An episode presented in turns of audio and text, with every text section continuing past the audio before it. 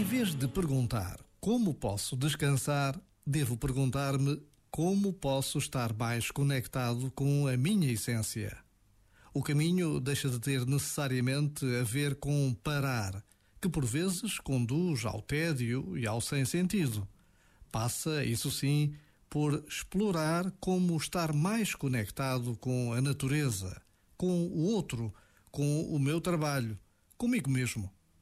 Dessas explorações surgirá a nutrição de que preciso e ainda a canção, a minha canção, a originalidade que sou chamado a trazer ao mundo.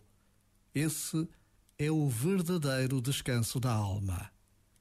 Já agora, vale a pena pensar nisto. Este momento está disponível em podcast no site e na app.